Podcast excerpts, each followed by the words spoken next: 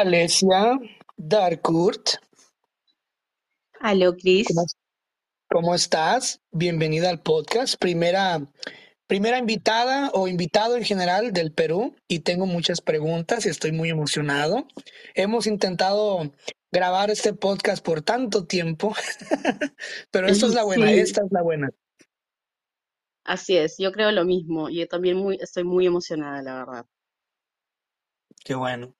Eh, Bueno, eres la primera persona que abre la puerta del Perú aquí en el podcast y espero tener mucha gente más del Perú. Y quiero preguntarte eh, lo siguiente. Quiero iniciar el podcast con esta pregunta. ¿Puedo? Claro que sí. La pregunta es muy básica, pero pues obviamente yo estoy en Estados Unidos. Tú también has tenido la oportunidad de estar acá. Ya hablaremos de eso ahorita. ¿Cómo es vivir en Perú? O sea, alguien que nace en Perú, que crece y se desarrolla en el Perú. ¿Cómo es vivir en el Perú? Cuéntame, me interesa mucho. Wow, esa es una pregunta bastante controversial, creo, porque Perú es un, es un lugar muy bonito, es un sitio muy bonito. No sé si has tenido la oportunidad de venir, de visitar.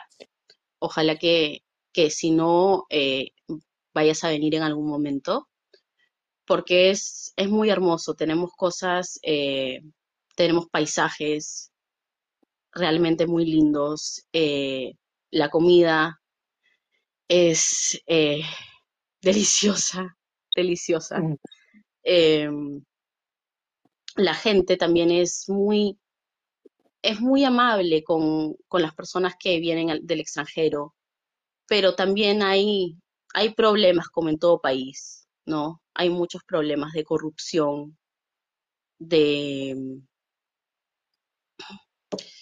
hay mucho desorden, cosas que, en las que tenemos que avanzar. Eh, algo que personalmente es una causa para mí importante es el tema del, de la igualdad, ¿no? Del feminismo, de los derechos LGTBIQ+, que todavía estamos en la de piedra acá. claro. Entonces, eh, no hay mucha diferencia porque mira, cuando, cuando le haces la misma pregunta a cualquier persona, ya sea de Argentina, de Brasil, de México, parece que el tercer, el tercermundismo es una ola que nos afecta a todos, ¿no? Y siempre se menciona lo mismo, desigualdad y desorden y corrupción. Eh, ¿cómo, cómo, cómo encontrarle lo bonito a la vida en medio de todo ese, de esos tres monstruos, ¿no? Grandes, que es desigualdad, desorden y corrupción. ¿Cómo florecer? ¿Cómo ser artista? ¿Cómo, cómo evadir la realidad? ¿Cómo le haces tú para, para esquivar esas piedras o esos tres monstruos del día a día? Eh, bueno, en, en mi caso, yo lamentablemente he, ya lo, ya he aprendido a asimilarlos como un default. Entonces, sí lo ve, sí los veo, pero es, son como que monstruos ya que están ahí preexistentes desde, desde hace mucho tiempo, desde que, desde antes que yo naciera. Entonces, en cualquier caso, es una mirada esperanzadora que trato de tener, de que eso va a cambiar, de que con el arte, con la cultura, con la educación, eso puede cambiar. ¿Cómo llega, cómo llega la poesía a tu vida? O sea, ¿vienes de alguna familia eh, donde hubo algún músico, donde hubo algún escritor? ¿Cómo empiezas tú a forjar este camino de, de, oye, me gusta escribir, me gusta ver mis letras, mis palabras en un papel y, y tengo una atracción diferente a otras personas? Porque mucha gente, por, por, por ejemplo, escribes cosas, ¿no? En un papel y lo ven como algo así como que, ah, whatever, ¿no? Con lo que sea. Pero ocurre con nosotros, y no sé si, te- si a ti también te pase, que uno escribe algo en un papel y uno como que se enamora de ver su letra plasmada en la hoja, no sé, como que es una atracción magnética muy diferente. ¿Cuándo empieza esta atracción magnética eh, hacia las letras en, en tu vida? Bueno, yo en sí sí vengo de familia de artistas. Hay ciertos artistas en mi familia. Mi abuela paterna, ella dibujaba. Em, tengo una prima que también dibuja, pero escribir no. En mi caso, eh, bueno, yo comencé, comencé dando, digamos, señales, por así decirlo, muy chica, cuando tenía siete, siete, ocho años, estaba en el colegio y había lo que se llamaba el talent show. Y yo escribí una obra de teatro, eh, una mini obra de teatro, por supuesto, que era sobre Mm. una sirena, una, una, una niña que se encontraba con una sirena. Y lo, lo escribí estando en una cevichería, en una, eh, y lo escribí en una servilleta. Sí, fue bastante curioso. Eh, y esa, esa, esa historia que, ¿cómo, cómo se recuerdas de qué se trataba o por qué, por qué una, una, bueno, estabas en una cevichería, pero por qué una sirena? Eh, ¿recuerdas un poco de la trama de lo que era esa, esa, historia? La verdad es que te mentiría porque era muy chica y ha pasado mucho tiempo, pero em, recuerdo de que era una chica de que estaba enamorada del mar, una niña que estaba enamorada del mar y de las sirenas y de todo lo místico, y se le aparece una sirena. Wow. Y más no recuerdo, más no recuerdo. Entonces ganas este talent show y empiezan a ver en ti o tu mamá. ¿Quién, quién fue la primera? ¿Hubo alguien que notó que, que tenías una atracción diferente hacia las letras? Mi papá ¿Y cómo fue eso? ¿Cómo fue que se le... ¿Recuerdas eh, la primera vez que lo notó? ¿O habló contigo? ¿O ocurrió algo? habló conmigo, sí, habló conmigo, me dijo que, que escribiera, me motivó, eh, pero yo la verdad es que en ese momento no sabía qué escribir. No, no, no, no sabía, no sabía por dónde comenzar, si, si escribir, seguir escribiendo un cuento, si escribir, bueno, pues la poesía en ese momento para mí no, no figuraba. Y ya eso yo lo he retomado muchos años después. Ya estamos hablando de hace un año y medio. Mm. Y yo ya tengo momento, 29 años. en algún momento, ah, estás bien joven. ¿En algún momento dejaste de Sí. escribir? ¿Hubo algún periodo de tiempo en el que dejaras de escribir? En todo ese tiempo, desde los. 7 años hasta los 29 años, hasta los, bueno, hasta los 28 años, 27 años.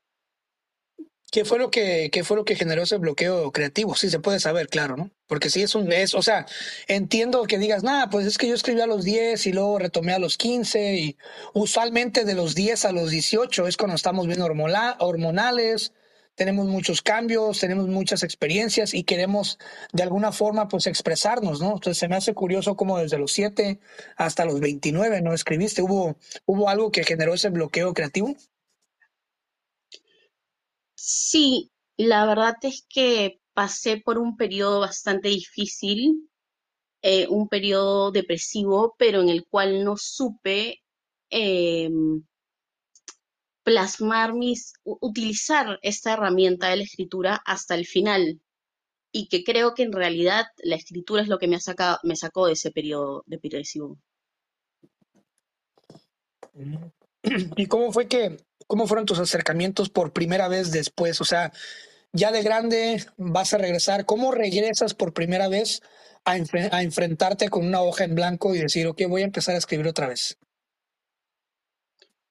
Recuerdo que estaba en Instagram y vi una publicación de un concurso de, escritura, de un concurso de una página chica. Y dije, ah, escribir. Y dije, voy a, voy a comenzar a, hacerlo. Voy a comenzar a- a- voy a retomar, voy a ver qué tal. Y bueno, empecé a escribir lo que salía. Lo que salía, que bueno, salían cosas eh, bastante oscuras. Mis primeras eh, poemas eran, trataba bastante sobre la muerte, el suicidio, eh, la oscuridad en general, ¿no? Lo que estaba atravesando, lo que yo veía, lo que yo vivía. Y decidí abrir un Instagram y empezar a publicar mis cosas, ¿no? Sin importarme quién lo leyera, ¿no? Sino era más para mí, para tener un sitio en donde guardarlo. Porque no, no, empecé, no, no, no empecé a escribir en lápiz y, y papel. Empecé a escribir en, digamos, en blog de notas. Y después empiezas a ganar premios y después empiezas a, echarle más ganas y publicas tu libro, que por cierto, qué bonito libro, tuve la oportunidad, gracias, tuve la oportunidad de, leerlo, 28 eh, purgas. Em, y quisiera que me platicaras poquito de, de, ese proyecto antes de pasar a otras cosas. ¿Por qué le pones pur 28 purgas y, y dónde está disponible ya? Si puedes platicar poquito del proceso, cómo fue que le hiciste, me interesa mucho. Sí, claro. 28 eh, Purgas fue un proyecto basado en mis 28 años, eh, un poema por cada año de vida, y principalmente fue por este, este año que tuve de, de pura escritura, porque el, el año fue de, fue básicamente yo escribiendo. Y mi inspiración era era este, este proceso por el que yo estaba pasando, de sanar, de curar. Y al último el resultado fue este 28 purgas donde yo, el nombre también lo dice, eh, yo estoy, lo que, toda, lo que estaba haciendo era purgándome, ¿no? Eh, botando todo lo que estaba dentro de mi interior, todo lo que todo lo que estaba ya muerto para poder salir de eso y, que salga otra Alesia renovada. Pero qué difícil es resumir un año en un solo poema, ¿no? ¿Cómo le hiciste? Yo no, yo no podría resumir un año. Bueno, es que todo depende, ¿no? Porque todos tenemos métricas diferentes, pero qué complicado recibir, recibir eh, resumir todo un año de tu vida en un poema. ¿Cómo, cómo le hiciste para, para lograr eso? No, en 28 poemas. Sí, claro, o sea, uno por año, ¿no? Básicamente ah, de episodios. ¿Cómo, cómo le hiciste para que cada uno de esos años fuera un episodio? Eh, bueno, pensarla bastante, pensarla bastante, me, tomé, me tomó mi tiempo, me tomó mi tiempo, mi, mi introspección, mi terapia también. Eh, pero estoy eh, estuve bastante contenta con el resultado, estoy contenta con el resultado, eh, no por el lado económico, sino por el lado personal. Personal está eh, disponible en Amazon a quien le interese ojearlo, chequearlo. es muy íntimo, es algo que en realidad creo que caracteriza mi poesía y de lo, algo que estoy orgullosa es de que trato de ser lo más honesta posible, eh, porque escribo para mí, no escribo para nadie más, escribo para mí. Y, y es algo que, que nunca quiero, que, que, es una de las metas que me he puesto que, que no quiero perder. Claro. Y al final, de, al final del día, lo más importante, independientemente de lo que seas y, lo, de lo que hagas, si un día quieres hacer un proyecto que beneficie a otra gente, por ejemplo, los coaches de vida, ¿no? Que ahorita hay muchísimos coaches de vida, pero todos te quieren vender un sistema eh, ya manipulado y, y, purificado de lo que fue, ya sea una lucha personal de ellos que lograron vencer, ¿no? Pero yo siempre he pensado de que, por ejemplo, tu libro, que es 28 Purgas, un libro que es autobiográfico o semi-autobiográfico, pero que al mismo tiempo mucha gente se puede identificar porque sin duda alguna, alguna vez hemos pasado por un, desamor, por un desamor, eh, alguna vez hemos pasado por, qué sé yo, personas que, que salen del closet, personas que, que aceptan una diferencia, una diferencia física, que reconoces que tienes una discapacidad, que reconoces que tienes algún trastorno. O sea, todos hemos pasado por un proceso de cambio y, y lo importante es, es redactar. Yo creo que lo que más ayuda a que otra gente no pase por lo que pasaste o prevenir que otra gente pase por lo que pasaste es redactar eh, como una especie de diario de autoayuda no métodos ya eh, purificados de lo que fue, ¿no? Sino, por, por eso me gusta mucho tu libro, porque realmente es un diario de que esto es lo que está pasando, esto es lo que soy, y de repente en el siguiente poema ya hay un aprendizaje del anterior, porque obviamente vas año por año, entonces es muy chido y me gusta mucho, la verdad me gusta mucho esa, eso que hiciste.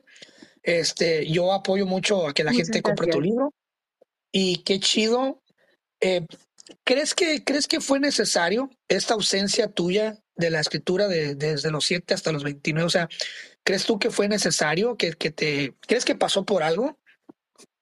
O sea, por algo bueno. Sí, sí, yo creo que sí. Creo que mm, necesitaba que, que se juntaran esas cosas dentro de mí, por más de que doliera en el momento eh, por más de que, que haya sido difícil para yo poder convertir todo ese dolor, toda esa, toda esa angustia, desesperación, etcétera, en, en algo bello, ¿no? Que para mí es el arte, la escritura. Y eso es lo que trato de hacer con cada poema que hago. Eh, a ver, te quiero hacer una pregunta. ¿Tú te consideras una escritoria dark? O sea, tu poesía es, la consideras oscura, la consideras gris. ¿Cómo consideras tú tu poesía? ¿Cómo, cómo la definirías tú, tu estilo per se?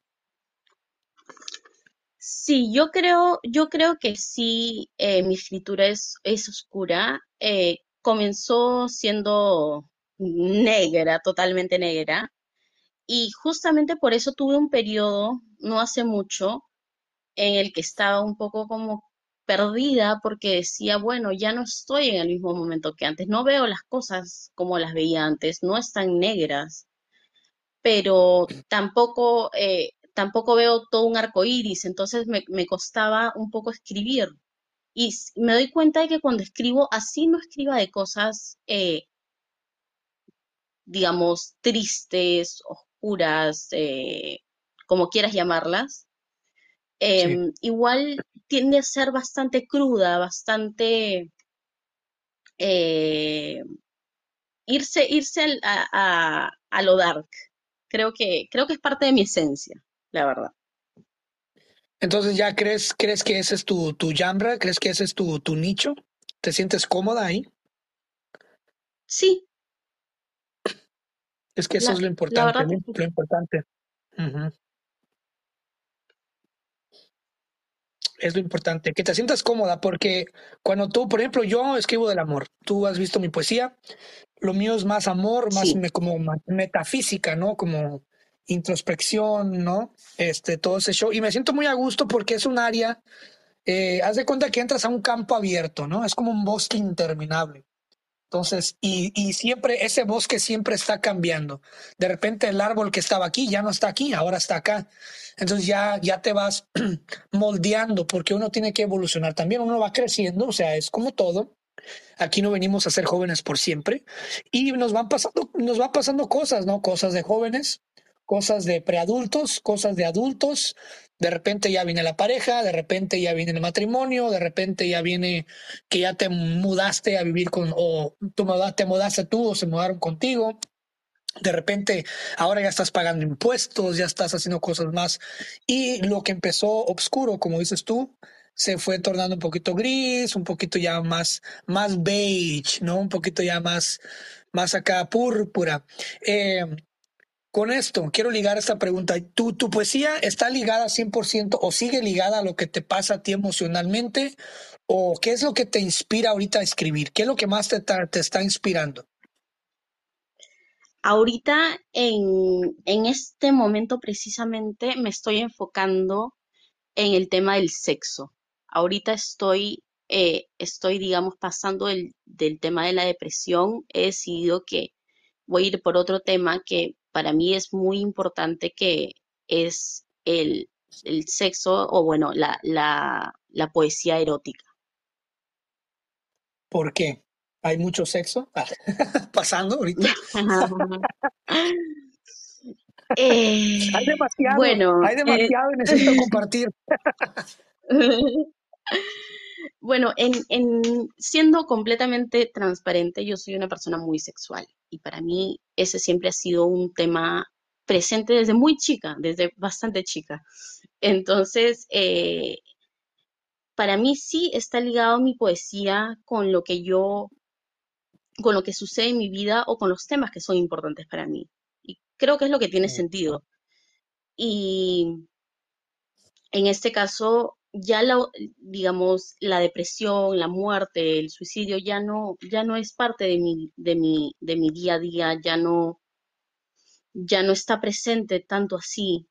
En cambio, el tema del, sexo sí, y, y quiero, quiero tratar de expresarlo de una forma en que no lo he expresado antes, que es por, medio de la escritura. Entonces, ¿consideras que eh, la presencia del sexo en tu vida, te- obviamente, pues no, es obvio lo que te voy a decir, pero te quiero preguntar a ti para tomar tu punto de vista. ¿El sexo te ha distraído de, de pensamientos, eh, pues grises, ¿no? También, sí, sí. Claro. Parece interesante. ¿Y cómo piensas abarcar esta poesía? Eh, ¿quieres, piensas este, adentrarte en lo que es el, ero- el erotismo? Em, ¿cómo piensas empezar a escribir sobre, sobre lo que es el sexo? Em, ¿cómo lo tienes planeado? Todavía estoy en, en eso, en, en, digamos, en investigar un poco, pero he decidido de que, de que por lo menos por ahora eh, no me, no, no, no me interesa una poesía muy explícita, una, una poesía, digamos, eh, que, que, bueno, que hable de, de tetas, poto, no sé si puedo decir eso, no sé. Sí, claro. Eh, que tú sí, no hay quieras. problema. Ya, perfecto. Eh, o de ese tipo de cosas. Me interesa más eh, lo que me han comentado que se llama la, eh, la poesía erótica psicodélica, Mm, eso está padre. que sí, sí, eh, porque algo que también te, eh, que, que suelo comentar, que también me ayuda al momento de escribir, que es, es el uso del cannabis, que yo soy, bueno, muy a favor de la legalización del cannabis y que me ayuda en el tema de la creatividad y que yo también lo uso al momento de, de, de escribir en oportunidades. Y, y muchas, muchas de las, digamos, analogías que uso, metáforas, eh, creo que nacen de ahí. Eh, el cannabis, no quiero decir, el cannabis no quiero decir que afecta. Esa palabra de afecta es, es muy negativa. Eh, vamos a cambiar esa palabra de afecta, de, oye, el cannabis afecta. No, el cannabis contribuye, ¿no? Cuando te digan, no, es que el, que, es que el cannabis afecta, no, el cannabis contribuye. El cannabis contribuye de diferente forma a las personas, ¿no? A algunas les da mucho miedo, mucho este sueño, mucha hambre, mucha risa. A unas les, da el efecto de, del amor, ¿no? De repente se ponen cariñosos, dulces, tiernos, abrazar, bailar, aplaudir, ¿no? Y eso ayuda mucho en la música. ¿Cómo, cómo te contribuye a ti el cannabis al momento de escribir? Digamos que te sientas ahí, te haces tu porro, lo fumas, eh, esperas, esperas a que te pongas un poquito high, tienes, sabes medir tus tiempos, la cantidad. Cuéntame de ese proceso religioso que tienes eh, con el cannabis antes de escribir o durante o después de escribir. Me interesa muchísimo eso, ¿eh? sí. eh, tengo dos procesos. Hay uno, el que generalmente uso, digamos, el 80% del tiempo, es que generalmente ya me, me armo mi porro o me, o me fumo mis bongazos. Eh, escuchando música, que para mí también la música es algo muy, muy importante y como que despejo mi mente, generalmente después del trabajo, ¿no? Despejo mi mente, despejo mi mente, despejo mi mente, hasta que alguna idea viene, ¿no? Y como que viene la idea y cojo mi celular y comienzo a escribir. Entonces, para mí, eh, yo, para esto yo ya sé lo que exactamente la cantidad que voy a fumar. Eh, y cuando comienzo a escribir, generalmente ya se me ha bajado un poco el efecto, ¿no? Ya se me ha bajado el efecto y estoy, y lo que me queda es, digamos, la idea que ha nacido de lo que yo he fumado, de lo que me ha desinhibido un poco, de lo que me ha aclarado el pensamiento. Y, y bueno, de ahí pueden hacer un poema. La el otro 20% puede ser de que yo comience a fumar y que comience a escribir, digamos, a escribir y no parar, y no parar de escribir y ver qué es lo que sale, a ver si hay algo interesante y de ahí lo armo. Interesante. Pero nunca, nunca has escrito al 100% high, o sea, al punto en el que, oh, Sí, sí, ese, ese, ese es el 20%. Ok, ¿y qué, qué, qué notas de diferencia? Porque me imagino que hay una cruda después. O sea, por ejemplo, si yo ahorita me tomo 20 botellas, un 6 de cervezas, ¿no? Eh, qué sé yo, y me pongo borracho y me pongo a escribir, me acuesto a dormir, al día siguiente me levanto y veo lo que escribí. Me imagino que has, has tenido tú una cruda de, de una cruda de escritura. O sea, has, has- te has despertado al día siguiente y has dicho, ¿pero qué es esto? Eh, me ha pasado de que he dicho como que, wow, que como que, ¿cómo me atreví a escribir esto? O sea, porque para mí va ese lado y ese lado que me encanta y, gener- y que creo que voy a explotar aún más en el tema del, del sexo, es por el tema del, de la, del desinhibirse, ¿no? Porque para, eh, para mí es algo que, que tiene un gran efecto. Para mí, más que el tema de las risas y de todo eso, es, es el, es el hecho de poder eh, poder bajar todas mis murallas, poder desnudarme en, en lo absoluto, eh, tanto, tanto, o sea, a- hasta, hasta tal vez eh, físicamente, ¿no? Si me provoca, ¿no? Para poder escribir eh, lo que, lo que me, lo que me nazca en el momento. ¿Y qué piensas tú de la, qué piensas tú de la demonización de la gente, ¿no? Porque pasa mucho en nuestros países latinoamericanos donde se ve el uso eh, del cannabis como algo malo, ¿no? Como algo negativo. ¿Qué piensas de todo eso y cómo está el Perú en ese ambiente? Porque en México ya, por ejemplo, yo te puedo hablar de México, ¿no? Y te puedo hablar de Estados Unidos. En Estados Unidos, pues es básicamente legal. Aquí en California ya, ya hay expendios de cannabis, ya hay miles y miles de sabores y miles y miles de productos. Y ya de hecho, ya, o sea, se está revelando que toda este, esta demonización que hay con respecto al, al uso del cannabis es por parte de los tabacaleros, que obviamente no les conviene que surja un producto que es menos dañino o que no es para nada dañino y que les quite el mercado, ¿no? Especialmente de la gente joven como tú. claro.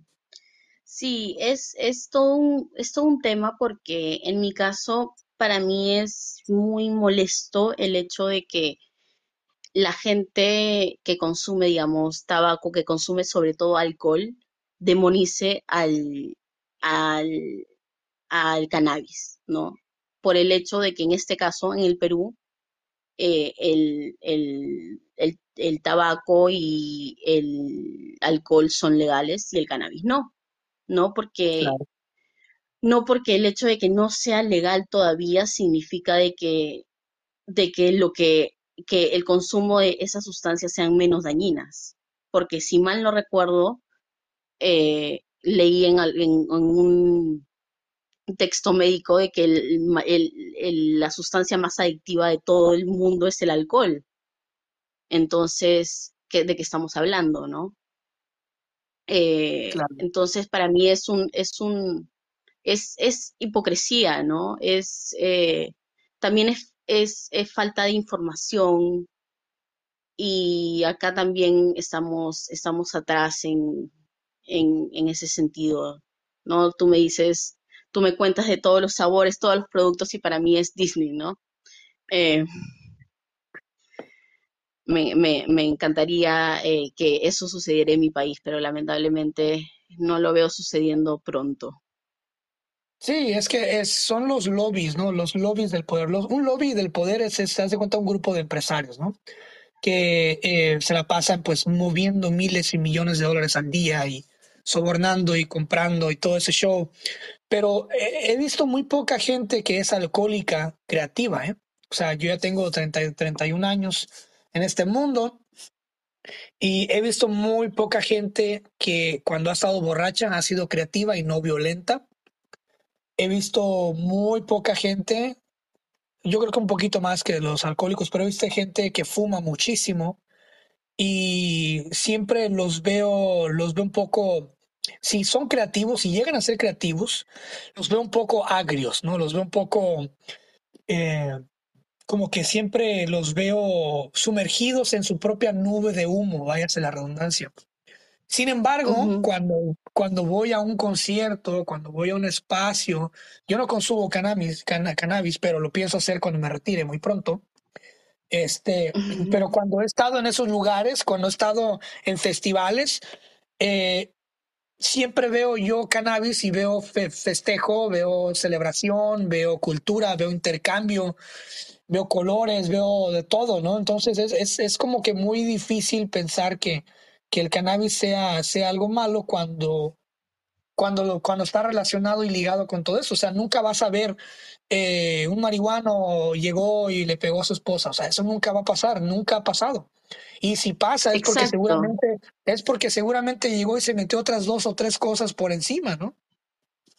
exacto, exacto. Eso que dicen de que la, bueno, eh, muchas veces se refieren a la droga, pero hay veces de que dicen la marihuana hace violento a los jóvenes y es, es todo lo contrario, exactamente todo lo contrario. Eh, justo a veces ves videos de, de no sé, de Woodstock, ¿no? Eh, y ves a la gente toda pacífica, todo, todo lo contrario. Y, y yo, eh, ahorita acabas de tocar un tema que para mí también es muy interesante, que es, que es también el, eh, no sería estigma la palabra, ¿cuál sería? Como que estereotipo, creo que es, ¿no? De los escritores, ¿no? Que, que un escritor tiene que, tiene, tiene que tener el, el- el cigarro en la mano y el trago en la otra mano, ¿no? Claro.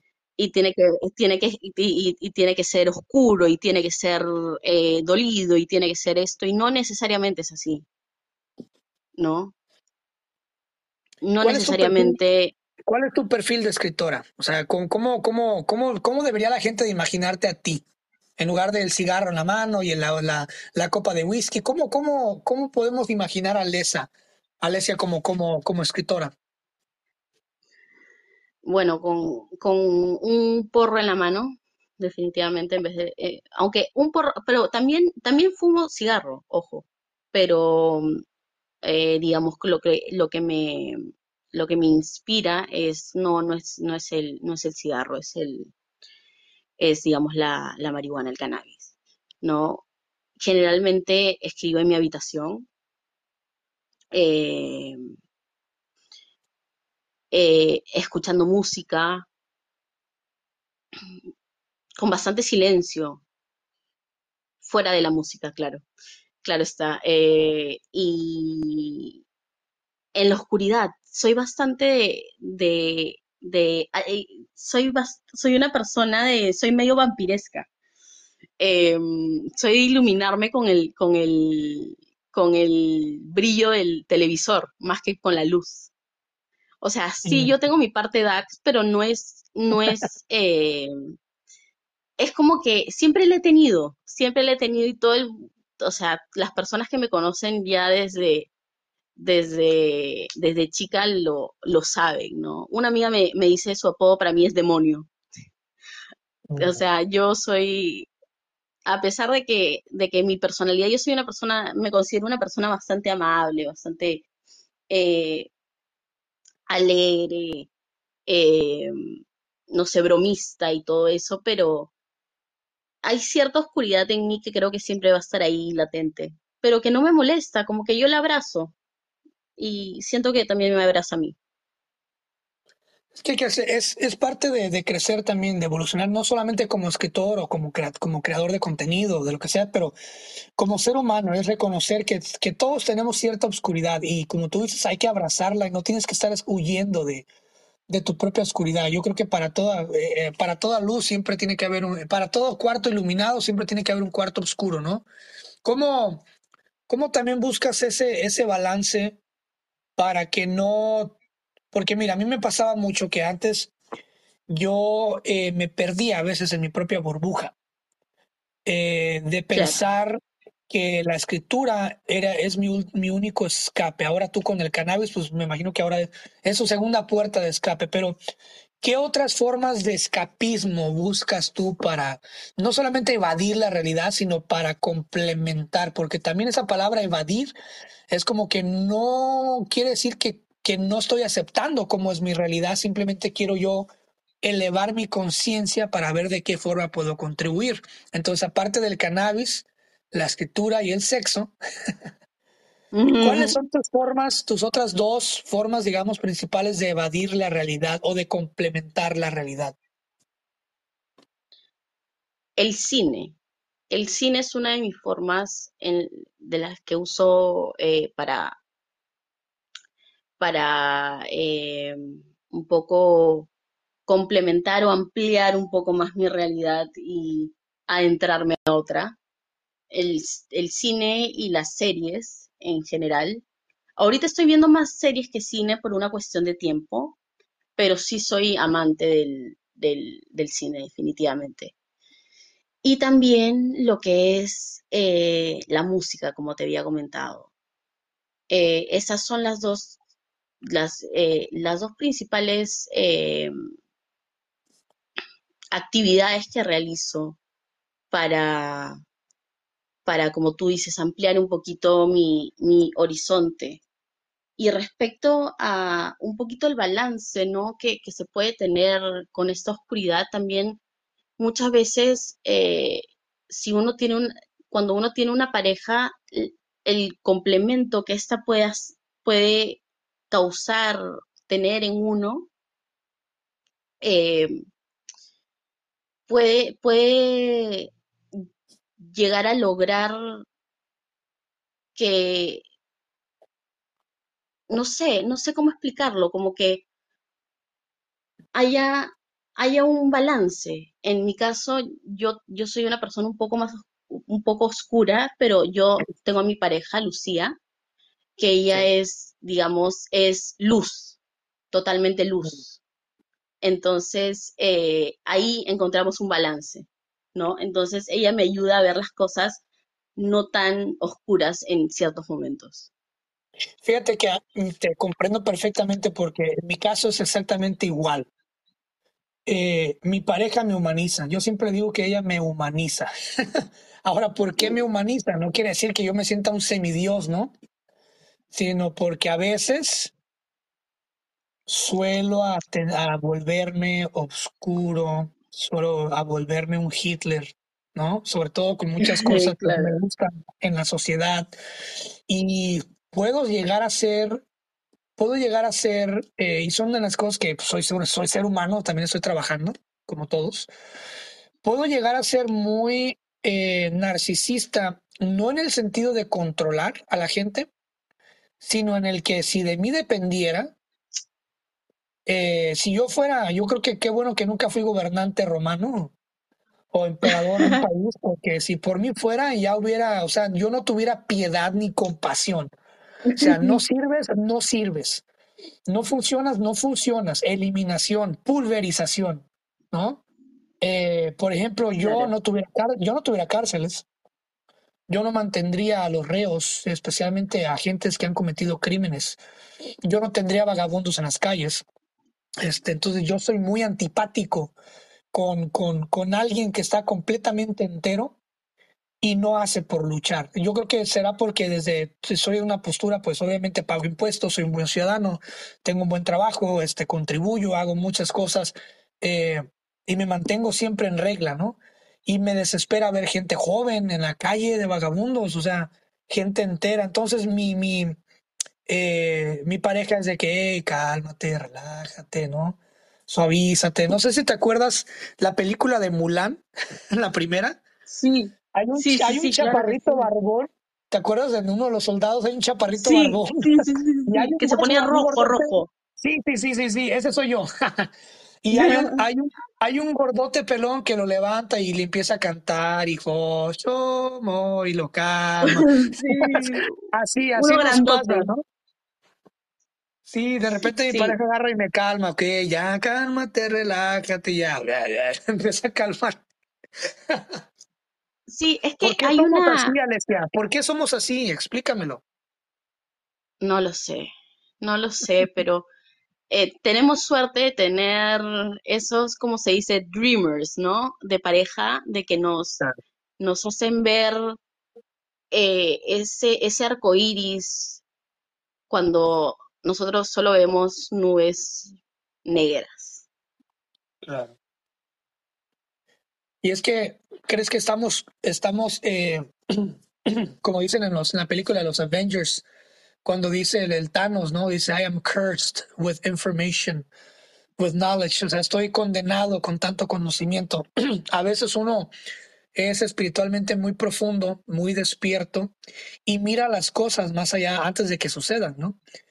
Y, y eso te puede llevar a amargarte un chingo, ¿eh? Porque si tú eres una persona que ya sabe descifrar a la gente y que ya sabes por dónde van a venir y que ya sabes identificar todos los colores del camaleón, eh, te vuelves un poquito más hostil con la gente, te vuelves más selectivo, te vuelves más agrio y nuestras parejas pues son más tranquilas, a lo mejor no identifican tanto lo que uno identifica y nos ayudan a, a, como te digo, a aterrizarnos y a humanizarnos.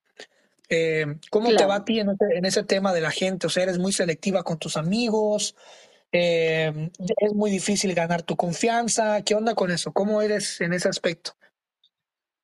Soy una pesada en ese sentido. O sea, soy muy amable, muy, muy, muy eh, eh, buena gente, pero es como que hasta ahí nomás y de ahí para ganar, para ganar confianza, para, para digamos, eh, ser realmente, eh, ganar título de amigo, ¿no? Es ya otro, otro level, por así decirlo, ¿no? Porque sí, sí, digamos, soy un poco exigente en cuanto a que yo me considero una, una, una persona que doy bastante. Entonces, yo sé que uno no tiene que, que, que dar pensando en recibir, pero he tenido malas experiencias tratan- dando mucho de mí en una relación, digamos, amical y no recibiendo de vuelta. Y la verdad es que eso, eso fastidia, eso fastidia. Claro. Y, y, y tien- creo que soy bastante perceptiva con las personas y a veces, a veces uno puede pecar de eso. Sí, uno puede equivocarse, ¿no? Sí,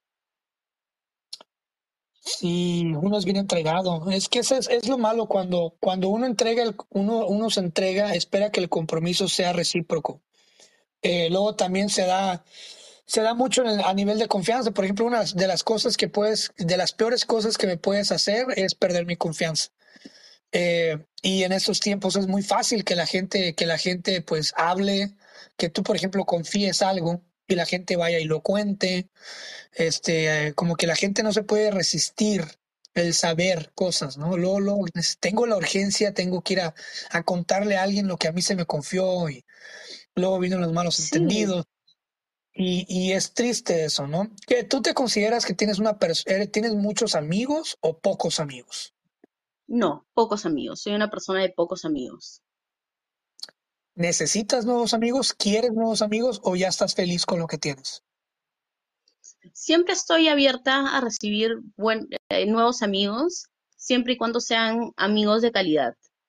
Siempre busco calidad más que cantidad. ¿Qué es lo que más te gusta en el amor? O sea, ¿qué es lo que más te gusta que, que, te den? O sea, ¿eres una persona que busca, por ejemplo, el afecto físico, el afecto emocional? ¿Te gustan los detalles? eh, ¿qué es lo que te mueve? ¿Qué es lo que a ti te mueve? Lo que te, lo que hace, eh, lo que te hace mover las alitas, ¿no? El afecto, el, el afecto en general, ¿no? Más que, más que cosas materiales, más que regalos, eh, para mí es, es el cariño que me puedan dar. eh, soy una persona que sí necesita cariño físico, o sea, siento que constantemente, y es más, hasta hace poco una amiga eh, un poco como que se burló, pero no en, en, en buen, en, no en mala manera, sino de que de que mi pareja y yo ya llevamos por los dos años y medio y siempre estamos de la mano, juntas, siempre estamos juntitas de la mano, nos sentamos, estamos de la mano y, y, y siempre estamos pegaditas. Y Mm, es algo que a mí me gusta, es algo que, que, que yo como que, no sé si lo necesito, pero me gusta, es como que mi, es, mi, es, es su forma de engreírme, ¿no? Y a ella también le gusta y es mi, es, es mi forma de engreírla. Em, creo que eso es lo que, lo que me hace mover las alitas o la colita o lo que, o lo que sea. Eh, ¿consideras tú que estás ahorita a nivel de, escritora, que estás en un buen momento, que estás en un momento regular? Eh, ¿te sientes con fluidez? ¿Te sientes que creativa? ¿Te sientes inspirada? ¿Y podrías tú recomendarle a la gente o recomendarle algo a la gente para que esté igual que tú, si es que estás positiva ahorita? Yo considero que estoy por entrar en un momento positivo, Mm, porque hace, como, como comenté hace un rato, hace no mucho he estado en un, en un- como que un bloqueo, pero de ahí dije, ¿sabías que este tema del que te digo, el- el- la, la poesía erótica, dije, ¿sabías que no? Esto es algo de que está en mi mente, eh, eso es algo de que, de que siento de que, de que tengo bastante de qué hablar y y quiero, y quiero, y quiero sacar un poemario, también un poemario chico, que estoy planeando, un nombre tentativo, el que pienso que estoy planeando ponerle, se llama, eh, es Venus Atrapamoscas, ¿Por qué? eh, por la planta carnívora, que se, eh, que bueno, tiene, tiene este nombre, Venus Atrapamoscas en, en español, y que Eh, dato curioso, eh, se llama Ven- se llama Venus porque tiene una similitud a una vulva o al monte de Mm. Venus. Entonces, yo he comenzado, he escrito, ahora he escrito un poema, pero que lo he compartido en redes, así que no, definitivamente no va a haber mi, no va, no va a estar en mi poemario, pero que me gustaría compartirlo si no hay problema contigo. Sí, claro, por favor, a ver, somos todo oídos. Perfecto. Se llama Vulva. La bestia abrió el hocico, se relamió los, los labios imaginarios. Sabor a las mil miradas lujuriosas que te lanzo, mientras atraía a su víctima con el aroma del deseo de las mil carnes. No hay muerte más dulce que esta. No hay muerte, no hay muerte más dulce que esta, ¿eh? Así Me es. encanta. Qué forma de terminarlo. Pero, eh, ¿cuál es el simbolismo detrás de, de- del nombre y de la planta? Eh, ¿hay algún simbolismo más allá de lo que es ah, una planta carnívora? ¿Hay algún simbolismo detrás del por qué escogiste eso? Eh, en, es- en- en este poema en particular, para mí es el hecho de, eh, está simbolizando lo que es, bueno, la, la vulva, Mm, el, el tema de la lubricación, eh, mezclándolo con el tema de la planta carnívora, de atraer a la víctima, o en, en este caso a la mosca, con el olor de, bueno, de la lubricación y siendo finalmente atrapada por, por la planta carnívora, pero siendo una, una muerte placentera que termina en un orgasmo. wow. no lo pudiste Mm, describir mejor, ¿eh? Wow. Excelente. mm, Muy Gracias. parecido, muy parecido al arte de ligar, ¿no? Así es, así es. Yo creo que todos, todos hemos sido la planta y todos hemos sido la mosca devorada. Sí, es cierto. ¿Tú eres la más, tú eres la mosca o eres la planta en este momento? Pregunta seria. Soy la planta. Soy la planta. Wow. Ha subido de nivel. ha subido de nivel. Eh, yo, yo creo que debería de haber más gente como tú eh, que escriba poesía distinta. Lo, lo, hablamos fuera del aire y te dije que me gusta a mí mucho la gente que se sale de las métricas, ¿no? Que se sale de lo, de lo, de lo cotidiano. Por ejemplo, eh, yo soy una persona que nunca estudió para ser escritor y, y todo funcionó. Eh, obviamente, pues yo investigué las métricas, pero sin embargo, si lees mi poesía, es muy diferente. Al igual que si yo voy y leo tu poesía, es muy diferente y hay algo raro, hay algo random. Y, y yo creo que el futuro de la poesía, Alesia, es, es, es la poesía rara, ¿no? la poesía amórfoda, ¿no? La, la, poesía asexual. Un poema que pueda leerlo eh, un hombre y lo pueda dedicar a una mujer, o un hombre a un hombre, o una mujer a una mujer. Eh, ¿Cómo te claro. sientes tú con el hecho de, pues, de ser, de ser random, de ser diferente eh, y de traer poesía desde, desde tu perspectiva? traerla a la mesa? O sea, ¿te sientes feliz? ¿Sientes que estás contribuyendo? Eh, ¿Crees tú que, que, estás este, reforzando una poesía nueva? ¿Cómo, cómo te sientes eh, al estar aquí? O sea, ¿te sientes que estás como que, ¿cómo, cómo lo quiero frasear? ¿Te sientes que eres parte de, de una nueva revolución de la poesía, básicamente, por así decirlo?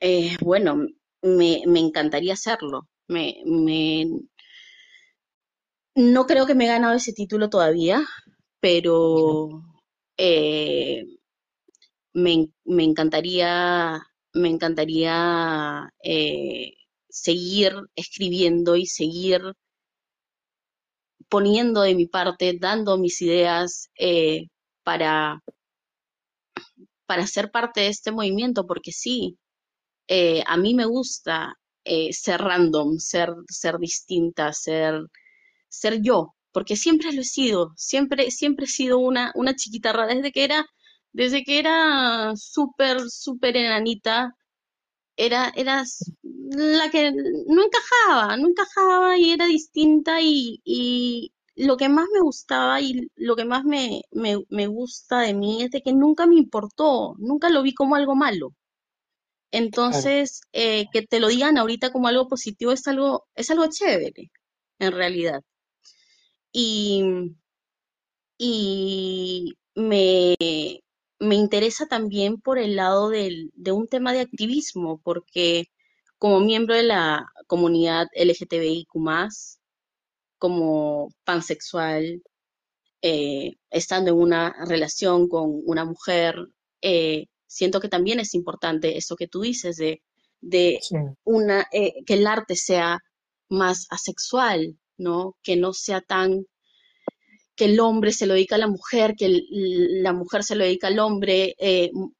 Recuerdo que, que años atrás me sorprendía cuando yo escuchaba una canción y que era que un hombre estaba hablando de que era una mujer, ¿cómo, cómo era eso, no? O sea, eso era de locos. Y ahora tú hablas, de, puedes, puedes escuchar una canción de que un hombre está diciendo que es una mujer, eh, que está enamorado de, de, de otra mujer y, y, y, completamente normal, ¿no? Eh, ya no, es como que el, es, eh, se, están, se están cortando barreras y todo está fluyendo más. Todo está claro. como que, como que se, esas, esas, esas barreras, como que era, es como que un, un, yo lo visualizo como un océano que antes estaba siendo separado y que ahora se, se está, nos estamos bajando eso, esas murallas y ahora puede correr más fluido y eso me gusta. Yo creo que eso es sano. Es que ese, esa, eso que acabas de decir es, ojalá, fíjate, yo lo digo sin buena onda, ¿eh? ojalá que todas las activistas de esa comunidad y de, las otras comunidades fueran igual. eh, tú no puedes implementar un cambio eh, con gritos, elevando la voz, con protestas y daños a la, a la vía pública.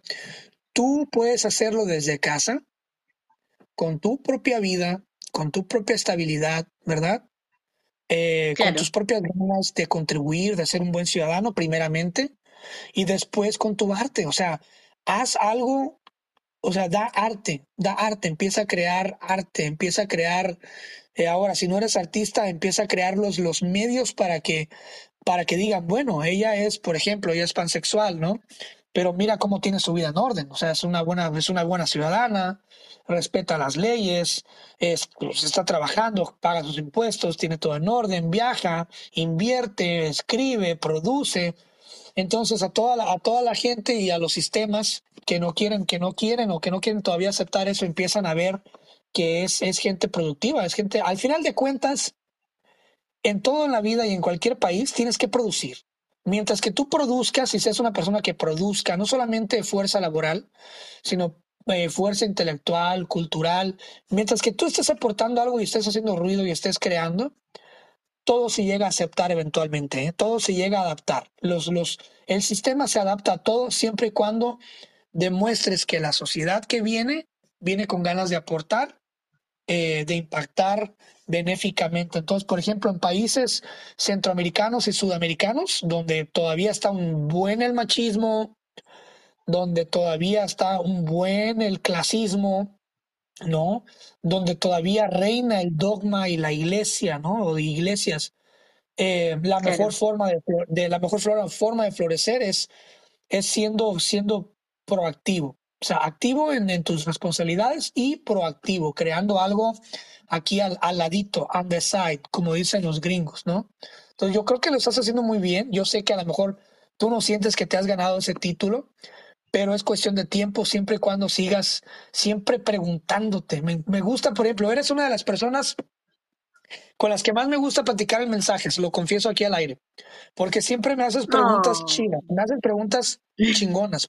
O sea, es como que, hey, Chris, quiero escribir de esto, ¿tú qué piensas? Y yo como que, oye, qué chido. O sea, la primera vez que alguien me pregunta eso, sí, claro, adelante.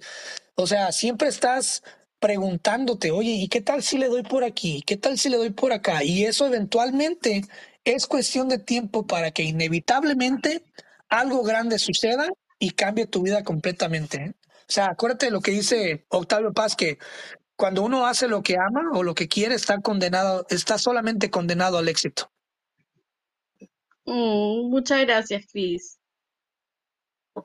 No, a ti, a ti por, por traer este poesía diferente y ojalá que la gente cuando escuche esto vaya, vaya a buscarte a, a las redes sociales y te siga y, y compartan tus cosas y vean. Este, ¿y cómo estás ahorita en las redes sociales? O sea, ¿quieres solamente estar en Instagram o dónde más estás? Solo estoy en Instagram por el momento. Eh, estoy como Alesia Vomita Palabras todavía. Vamos a ver si en adelante se, se, se modifica ese usuario, pero todavía estoy así. Y sí, invito a todos a que, a que me sigan, a que, ps, a que si no, si, si no desean seguirme, que, que chequeen mis, mis poemas, que compartan, que en verdad yo estoy feliz con que, con compartir mis, mis textos, mi, lo que, lo que sale de mí con todo el mundo. Muy bien. Tuviste la oportunidad de venir a Miami, creo. Esa fue tu primera vez. Cuéntame de ese viaje, o sea, ¿cómo, cómo viste las cosas? Sí, fue mi primer viaje a Miami, eh, me encantó.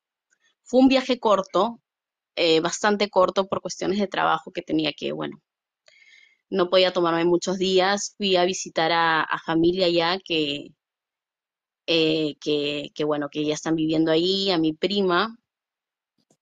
em, y, y la verdad es que me enamoré, me enamoré de, de por lo menos la zona en, en la que ella vivía, eh, bueno, que vive, perdón em, que para esto tiene, tiene un lago atrás donde había unos patitos y había una hamaca y nos sentábamos ahí y e- es, hermoso, es, es otra cosa, es un mundo completamente diferente al, al de aquí. Yo de todas maneras quiero regresar, quiero regresar allá. Eh, también con, con Lu, con mi pareja, queremos irnos a, a New York, es nuestra, es uno de nuestros sueños. Eh, yo, yo me muero por, por visitar New York. Eh, bueno, hay tantos sitios a los que quiero ir. Hay tantas, Claro, tantas cosas que quiero vivir. Todavía, todavía tengo un, un bucket list bastante largo. claro. Todos, yo también. A mí me encanta la comida peruana, lo mencionabas al principio. O sea, uno de mis platillos favoritos es el, el, el lomo saltado, que es el arroz con la carne. Me encanta obviamente el ceviche, cómo lo preparan ustedes. Me encanta mucho el pisco sour también, el pollo, no se diga el pollo campero. Este, y uno de mis sueños pues, es ir al Perú, ojalá pronto pueda ir para allá. Y fíjate que hay mucho peruano en Miami, ¿eh? ¿Por qué específicamente Miami? ¿Por qué les gusta tanto Miami a ustedes allá? No lo sé, yo creo que también es un tema del idioma. O sea, yo, yo sé que, eh, que hay bastantes latinos en Miami. Eh, y a mí me pasó de que cuando yo ll- llegamos, fuimos a un, no me acuerdo, un supermercado, no me acuerdo el nombre ahorita. Y al toque yo estaba ahí hablando con mi mamá, estábamos viendo lo de las leches para comprar y al, y al toque uno de los señores que estaba trabajando ahí me empezó a hablar en español. De ahí en la, eh, estábamos en, en, en la caja, estábamos hablando en español y la señora de la caja dice, ah, son de Perú, yo también soy de Perú, soy de esa zona que no sé qué, no sé cuánto. Entonces, al final, mi inglés que yo dije, voy a practicar inglés, al final todo, todo el, todo el viaje me lo pasé hablando en español con todo el mundo. Pasa lo mismo en California, ¿eh? La gente viene aquí bien espantada y desde y es como, o sea, inclusive los los los güeros, los blancos, los los caucásicos de California ya hablan eh, ci- cierto español porque yo estudié aquí, por ejemplo, primaria y eh, secundaria y, y bachiller y tenemos y te dan clases de español, entonces eh, mucha gente hispana piensa que los, que los gringos no hablan español en California y la realidad es que, que posiblemente no lo hablen bien, pero sí lo entienden. ¿sabes? Que hay que tener mucho cuidado porque sí te, sí te entienden porque se les enseña en la escuela, se les enseña por tanto hispano que hay. Fíjate qué curioso, ¿no? Claro, sí. Claro. Puedes, puedo decir que Estados Unidos es un país pansexual porque no tiene un sexo, hay tantas culturas, hay tanta mezcla de, de mexicanos con asiáticos, peruanos con morenos, peruanos con, o sea, hay una mezcla, es una raza diferente Estados Unidos, hay tanta mezcla, que es el país de la mezcla aquí. Sí, definitivamente bueno, es, es, me, es un país muy me rico. gustaría, me gustaría que vinieras un día a California también para conocernos en persona, para darte una paseada y para que conozcas San Francisco, te va a encantar. Una ciudad muy padre, eh, no tan grande y urbanizada como Nueva York, pero pues sí antigua también. Este, Portland, Oregon, también es una ciudad aquí al norte de, en el, el estado que sigue, en Oregon. Muy bonita, sobre todo si te gustan los cuentos de hadas, todo ese show. Pero bueno, Alesia, cuando esté terminado ese poema nuevo, ese poemario nuevo, yo quisiera que vinieras otra vez al podcast para que hablemos sobre ese nuevo libro, para que nos puedas recitar, aunque sea uno, un poema, y hablemos un poquito más sobre ese viaje que va a ser muy padre. Ya el libro de 28 Pures ya está disponible. Tuve la, la fortuna de acompañarte poquito en ese proceso. Este, ya tuve la fortuna de leerlo, muy bonito. O sea, si quieren descargar un libro en Audible para, para, para leerlo o en Kindle, para leerlo, leerlo así rápido mientras que esperas un autobús, un avión o algo. Este, está muy padre ese poemario, se los recomiendo, la verdad. No es porque ella esté aquí. Y sin, sin duda alguna, yo creo que vas a superar eh, la poesía que sacaste en este primer libro. Yo creo que este, este, este poemario que vas a sacar, el nuevo, va a ser muy, muy bueno, muy bueno, la verdad. Muchas gracias. En verdad yo también espero lo mismo, espero que cada vez todo salga mejor y, y esté más, más satisfecha con, con mi arte, ¿no? Claro, entonces tienes las puertas abiertas, ya que cuando saques el nuevo libro, regresas, platicamos de ese nuevo proceso Eh, y pues nada, fíjate que a pesar de que lo intentamos muchísimas veces, por fin se dio que pudimos grabar decentemente a larga distancia, que es aquí mediante esta aplicación. Qué bueno que se dio. Y yo creo que ya este, aquí vamos a estar constantemente y tienen las puertas abiertas porque eres una chava eh, que merece más reconocimiento y que merece que la lean. La verdad, es una poesía muy chida, ¿eh? Muchas gracias, Cris. Tú también. Y también la invitación está por este lado para cuando vengas a Perú. Te invitamos acá a un lomo saltado con tu pisco sour. Yes, please. Ánimo. Muchas gracias, Ujú. Alesia. Te mando un fuerte abrazo. A No ti. dejes de ser quien eres y no dejes de escribir. Nos oímos la próxima. Muchas gracias. A ti. Hasta luego. Si te gustó esta plática del podcast, seguramente te gustará mi otro proyecto que se llama Pláticas Proféticas. Es un podcast que hago en colaboración de un gran amigo que se llama Francisco Andaluz. Es un ex militar y en este podcast tratamos temas de todo tipo sin miedo a la censura, con la única finalidad de que la pases bien, de que te diviertas, te rías, aprendas y también reflexiones con nosotros. Te invito a que nos escuches y nos busques como Pláticas Proféticas en todas las plataformas. Ahí nos vemos, te mando un abrazo, cuídate.